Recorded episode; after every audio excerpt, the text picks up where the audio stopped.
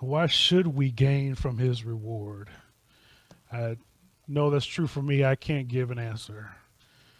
But man, what a, how grateful and thankful that I am that we have this free gift that is available to us that we can uh, spend eternity and forever with him that he has paid the price on our behalf and what i truly deserve what you truly deserve uh, the price that was you were meant to pay has already been taken care of. Uh, your, your slate has been wiped clean.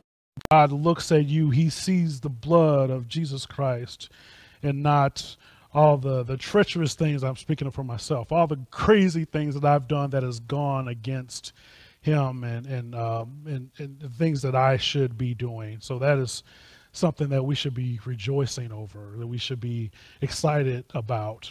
Turn with me in your copy of God's Word to Acts chapter 2.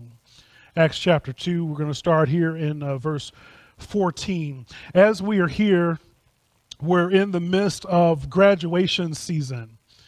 And then I'm seeing on Facebook and I'm seeing uh, people that I'm talking to, they're so happy and overjoyed about the people in their lives uh, who are graduated from high school and college and things of that nature. Uh, they're just excited, you know, right? Uh, we see somebody uh, accomplishing in their lives and they are excited for that, that family member, that friend, friend of the family, whatever it looks like. They're excited about accomplishing this milestone. And as we get into these summer months, right, then we have weddings and things of that nature. We get really excited about these life events that take place, and we want to tell people about it. We're so excited. Let me tell you about my grandson and he him graduated from high school. You should have seen him walk across the stage. I'm so happy for him because we were worried there for a little while. Or we see them walk across the stage um, on a, a, college stage with their diploma in hand, and they're about to start in their career, about to get a new job, and they're, they're going to do better. Mean, and hopefully, they're going to do better and, and get this, the job that they've been hoping for and just been wishing for. We get so excited, don't we? We want to let me tell you about my my granddaughter, my nephew, and the job there. They're going to start working at this this prestigious company, and before long, they're going to be running the place. We get so excited. We want to tell people about what is going on, even the milestones in, in your own life. If I look at my life and think about those milestones and the jobs that I've been been been able to have, uh, the promotions and things that hey, I'm calling my mom, hey, guess what happened? I got promoted today. I got a raise. We can't wait to tell people about those moments in our lives, the moments in time.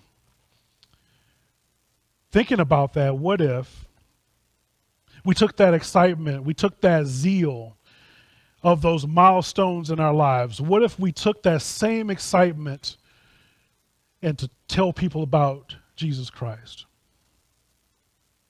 What if we were so excited that He paid the price on our behalf that we lived every single day with that same excitement that we do in graduation season and, and wedding season and different things, these milestones in our lives, and we just be on fire and want to tell people about what Jesus Christ has done for us? How different might this world be? Well, this is what we are supposed to do. We are supposed to know God and make Him known know God and make him known. We should approach every moment of every day of our lives with the same excitement and zeal to tell somebody about Jesus and what he's done for us. Let's look at how this unfolds in the, the book of Acts. Again, Acts chapter 2. We'll start in verse 14. Here God's word reads But Peter, standing with the eleven, lifted up his voice and addressed them, Men of Judea and all who dwell in Jerusalem, let this be known to you, and give ear to my words. For these people are not drunk as you suppose, since it is only the third hour of the day, but this is what was uttered through the prophet Joel. And then in the last days it shall be, God declares, that I will pour out my spirit on the flesh, and your sons and your daughters shall prophesy, and your young men shall see visions, and your old men shall dream dreams. even on male servants uh, and female servants in those days. I will pour out my spirit, and they shall prophesy. And I will show wonders in the heavens above and the signs in the earth below blood and fire and vapor of smoke. The sun shall be turned into darkness and the moon to blood before the day of the Lord comes, and the great and magnificent day. And it shall come to pass that everyone who calls upon the name of the Lord shall be saved. As um, uh, introduction and just kind of going back as we have started our series in the book of Acts, I want to bring you up to speed to where we are today.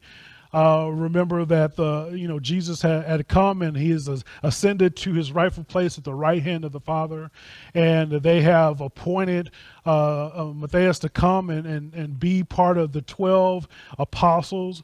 And, and then, as they were uh, up in the upper room and they were praying fervently, the, the Holy Spirit descends on them in the upper room. And, and there's crowds that are outside because they are there for the Passover, they're there for the day of Pentecost.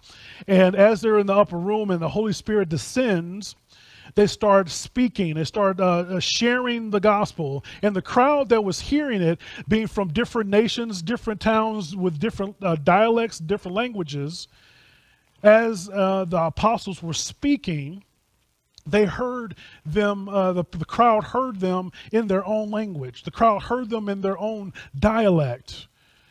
And they're like, well, what is going on? What's happening here? What's, what's taking place. How can we hear these galileans speak to us and we we hear them in our own language in our own dialect?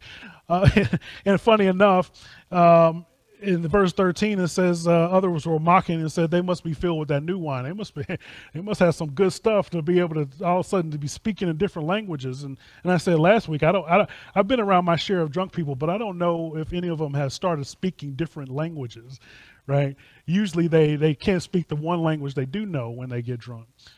But these, these folks are trying to make sense of it and, and start to mock them, try to make sense of it and say they must be drinking a new wine. Peter comes in and says, Hey, no, let me set this straight. Uh, these people are not drunk as you might suppose. A matter of fact, it's just it's the middle of the morning. It's nine o'clock in the morning. They're, have not been drinking.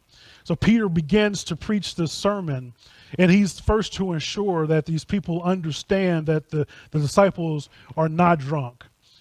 And uh, again, that seems to be a good thing to clarify, right? So let's set the stage, make sure we haven't been doing drugs, we haven't been doing anything, but I want you to understand, right? And so um, uh, Peter explains that this should not be a surprise. What's happening has been prophesied about before. Uh, they should be very familiar with what, it, what is going on. They're seeing Scripture actually play out in front of them. The prophet Joel had prophesied about this exact occasion. And as the crowd observes, they are witnessing the fulfillment of Old Testament prophecy. Man, what can you imagine being here and you see this play out before your eyes? Something that you had read over the, the years and you're reading through the Old Testament and you memorize these pieces of scripture, and then you're all of a sudden in this crowd like, man, this seems really familiar. I, I feel like I've seen this movie before. Would, wouldn't it be something to be in the crowd? And we know that God calls some of us to be servants, you much like myself, to equip the saints. But the reality is that every believer is called to proclaim the good news. It's not just my job as pastor of this church. And a matter of fact, um, it's more so your job than it is, to, is for mine. My, my job is to equip you to be able to go and share the gospel with your friends and family. As we go through Acts, we'll see how this unfolds. But Luke tells us that the Word of God will continue to increase and multiply across geographical and cultural barriers by the power of the Holy Spirit.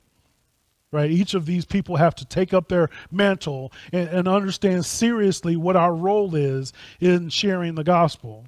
And in fact, in most of these cases, the message will be proclaimed by Christians and not professionals.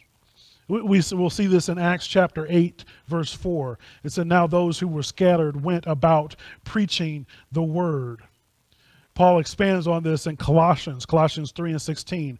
Let the word of the God dwell in you richly, teaching and admonishing one another in all wisdom, singing psalms and hymns and spiritual songs with thankfulness in your heart to God. Romans 15 and 14. I myself am satisfied about you, my brothers, that you yourselves are full of goodness, filled with the knowledge, and be able to instruct one another. Right? I can't be where all of you are. Right? God has placed people around you. He has placed you in uh, the position that you are uh, with the people around you in the places where you go. God has placed you there so that you can be a light so that you can go and build relationships with those people to be able to share with them uh, this hope of the gospel.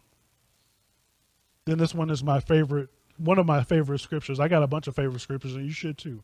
Right, so this is another one that comes up for me very often. First Peter 3 and 15, where it says, Always be prepared to make a defense to anyone who asks you for a reason for the hope that lies within you, yet do it with gentleness and respect always be prepared to give a reason for the hope that is within you right? This is this is what we're there. When when people see or interacting with you when things go wrong and everybody's freaking out the the, the sky is falling and eh, the world is going to hell in a handbasket they come to you and like how is it that you're able to sit there. Don't you care? Doesn't this matter to you? How come you're not up in arms? How, how come you're not filling your arms? How come you're not uh, cursing and, and doing all this other stuff? How come? And you're able to provide a defense for the hope that's within you. It's because of what Jesus Christ has done for me. I'm able to sit here today. I'm able to stand here today. I'm able to be comfortable. I'm able to be confident because this is not the end for me. Uh, the Bible tells us this stuff will happen, but it's because of the finished work of Jesus Christ that I know that I can have confidence. And wouldn't it be amazing if they say, Tell me about this Jesus you talk about? Tell me about that. Where does the Bible say that? Uh, how is that how has that affected you in your life? How do you live this out? And you can you can provide some of your favorite verses, some of your favorite songs to be able to explain to them why, how. This is what we're here to do. This event at Pentecost shows us that every believer can know God and truly uh, we must be making him known. If you were doing a translation on the word everyone, if you look into this very deeply, it means everyone. Everyone all of us. This is not a trick question. This is this is not no. Oh, maybe it means just some of those people, or it doesn't include me. It includes you too. But I'm shy. I'm introverted. Me too. I, am I'm, I'm a functional extrovert. I've learned to to to be more extroverted. But again, God has placed you around people for a reason. It's not like you don't talk to anybody. God has placed those people in your life so that you can have an effect on them. Extroverts, even like, well, I don't feel comfortable, or maybe I won't have the right thing to say when I need. I don't know everything about the Bible. Well, you don't have to because we have the Holy Spirit indwelled in us, and He will help us to have those conversations. And this is why, again, is good and proper and it's important for us to be reading Scripture. Not every once in a while, but on a daily basis. We be reading it. And what's, what's happened for me is I can read things, and I've read the Bible over and over again throughout my life, but in certain certain situations that I come into contact with that I have a verse comes up. Like, whoa, that's what David meant when he said that. Wow. And it, and it has a different effect on me, or I'm having a conversation. The Holy Spirit brings up one of those verses for me that maybe I didn't think much of. And I'm like, oh, well, there's this verse in the Bible. I don't remember it exactly, but it says something like, man, it's powerful when you're able to bring to remembrance some of those things that can have a benefit and edify not only yourself, but the people that you're around. So it doesn't matter if you're young, if you're old, you're rich, you're poor, introvert, extrovert. None of us are observers when it comes to sharing the gospel and making Jesus known. We're not here to sit on the sidelines. We, we sometimes call this, this gathering on Sunday the holy huddle because we get together, we're all excited about to come into worship, and we come and we sing and we praise and we read the scripture, and we're all fired up. Yes, God is so good. God is so gracious. God is so merciful. And we walk out of the door and we don't play the game. We walk out of the door and go sit on the bench. What, what if we were watching? I don't know who, who all are sports fans, but uh, in football, right? They they go and they gather together. They, they get on this huddle and, and they talk about the play they're going to run against the team right? Who's going to have the ball? Who's going to run? Who's what the quarterback's going to do? All this stuff, and then they get into formation and they actually run the play. What we do here in this holy huddle is we get together, we talk about the plays that we're going to run, and then we go sit on the bench. That's a losing strategy. That would, that would that would not be a fun game to watch. Let me tell you. For everybody to get together and get in the huddle and then go sit on the bench, I'm not watching that game. I don't know about you. There's, there's no Super Bowls in your future. But this is what we ought to do. We are all called to make Jesus known. If you're a Christ follower, you're a part of the King's mission. Luckily, he's left you to he has not left you to fend for yourself. And he's empowered you with the Holy Spirit to tell the story, to tell about his glory. And those who were listening to Peter speak, they knew about Jesus and they, they had witnessed his miracles. Some of them were also present during his crucifixion. Let's pick up in verse 22. Verse 22 Men of Israel, hear these words Jesus of Nazareth, a man attested to you by God with mighty works and wonders and signs that God did through him in your midst, as you yourselves know. This Jesus delivered up according to the definite plan and foreknowledge of God, you crucified and killed by the hands of lawless men. God raised him up, loosed his pains of death, because it was not possible for him to be held by it. For David was, it says uh, concerning him, I saw the Lord always before me, for he is at my right hand, that I may not be shaken. Therefore my heart was glad, my tongue rejoiced, my flesh also will dwell in hope. For you will not abandon my soul to Hades, or let your Holy One see corruption. For uh, you have made known to, to me the pangs of life. You will make me full of gladness with your presence. Brothers, I may say to you with confidence, about the patriarch David that he both died and was buried, and his tomb is with us to this day. Being therefore a prophet and knowing that God has sworn with an oath to him that he would set one of his descendants on his throne, he foresaw and spoke about the resurrection of the Christ, that he was not abandoned to Hades, nor did his flesh see corruption. This Jesus God raised up, and um, the thought of all the witnesses. Being therefore exalted at the right hand of God, and having received him, the Father of the promise of the Holy Spirit, he has poured out this that yourselves are seeing and hearing. For David did not ascend into heaven, but he himself says, The Lord said to my Lord, Sit at my right hand until I make your enemies your footstool. Let all the house of Israel therefore know for certain that God has made him both Lord and Christ, this Jesus whom you crucified. I love how Peter highlights the humanity of Jesus, and I think is good for us to remember and bring up from time to time. Um, yes, Jesus is God, but we can't forget that he, he came and, and he put on flesh and he he understands what we go through. He, he knows what it means to be tired. He, he knows what it means to be hungry. He knows what it means to be sad. And, and so we're not alone in in that endeavors. Uh, peter says look you all know him. You saw him. You were there and, and and if you didn't see the miracles you surely knew somebody who were affected by his miracles.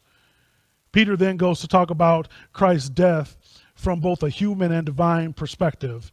Jews then, as, as well as today, could not fathom a Messiah that would die. However, Peter shows that Jesus wasn't an insignificant victim. He laid down his life in fulfillment of the God and, his, and God's sovereign plan. Ephesians 1 and 10 uh, extrapolates on this a little bit more and it says, as a plan for the fulfillment of time to unite all things in Him, things in heaven and things on earth. Peter here reminds the crowd that they were responsible for Christ's crucifixion. And when faced with this truth, they were pierced, with the, pierced at the heart. Uh, they were listening to this and understood uh, what was going on and what happened, and they understood the place that, or the part that they played in everything that was going on. Then God does something amazing. He, the Father, raises Jesus uh, from the from the dead. His death just could not hold him. The resurrection of Jesus is the foundational event in Christianity. If you don't have the resurrection, you don't have Christianity. It's the basis for our gospel. Peter says uh, you, you can go to David's tomb. And we know where, where David is buried. We know he lived, and we know for certain that he died. And if we were to dig up his tomb, we'll see the remains. But here we have Jesus he is not there. We go to his tomb, we won't see any remains. Why? Because he is risen. He is no longer there.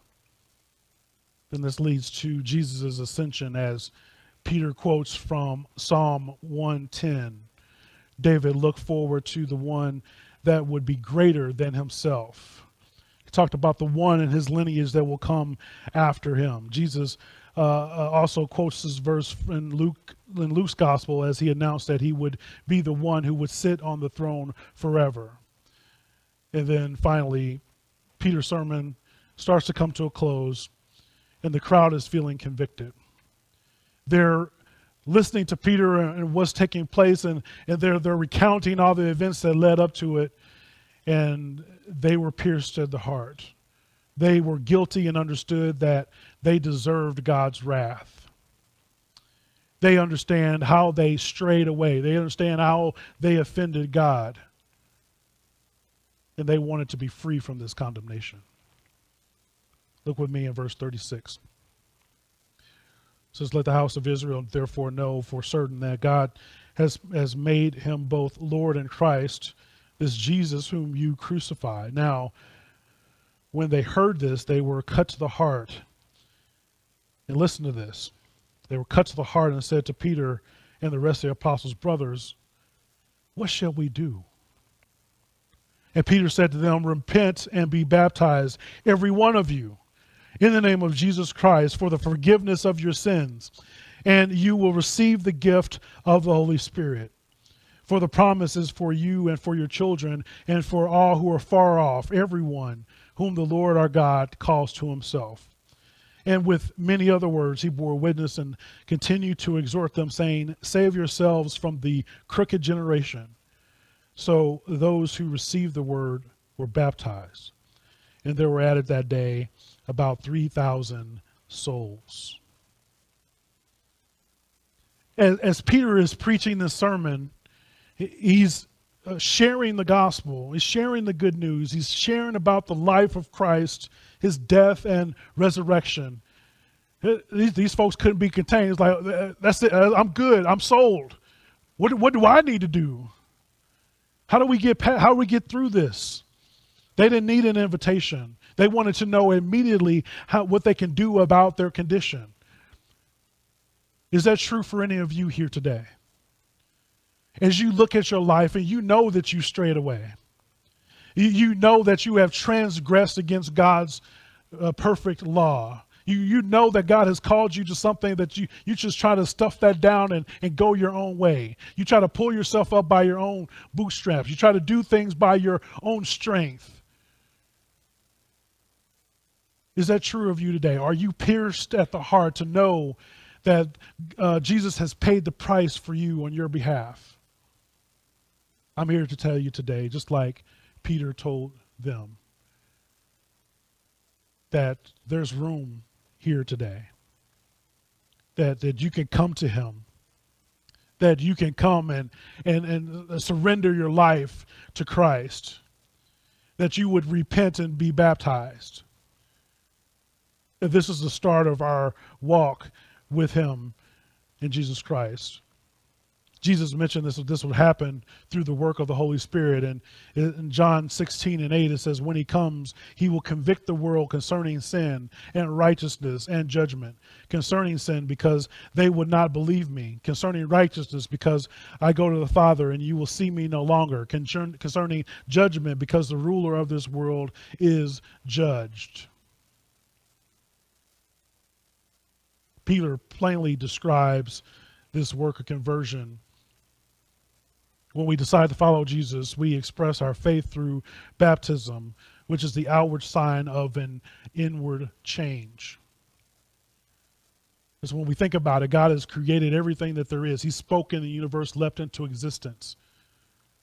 He, he had a perfect design for everything that he created. And, and then uh, man came in and we went against God's word. We went our own way. And because of, bringing sin into the world, uh, we have this eternal separation from God. And we, we're trying to fill this space. We know something is missing in us, and we go looking for it in so many different places. We look for it in relationships. We look for it in careers. We look for it in, in money. We, we look for it in, in drugs and alcohol. We look for it in so many different places, but we're still empty. We still have these things missing. We're still so broken. But fortunately, God sent his one and only Son that whoever would believe in him would not perish but have life that is everlasting. He sent his Son to live a life that was free from sin and then would later give up his life for the cross for you. He took the burden of sin and shame on himself so that you can have life. Then he, after his death and resurrection, he ascends to the Father. And, and through him, now we can pursue God's design again. Now we can have that, that, that space that's missing for us is filled by the blood of Jesus. And now we can have life true life. Now we have purpose. Now we have fulfillment, and we don't need to go looking anywhere else. Jesus has done it all. He's done it all for us. We might not have 3,000 here with us today, but there is room for you in the kingdom. Today, I'm asking you to turn from your sin and commit your life to Christ.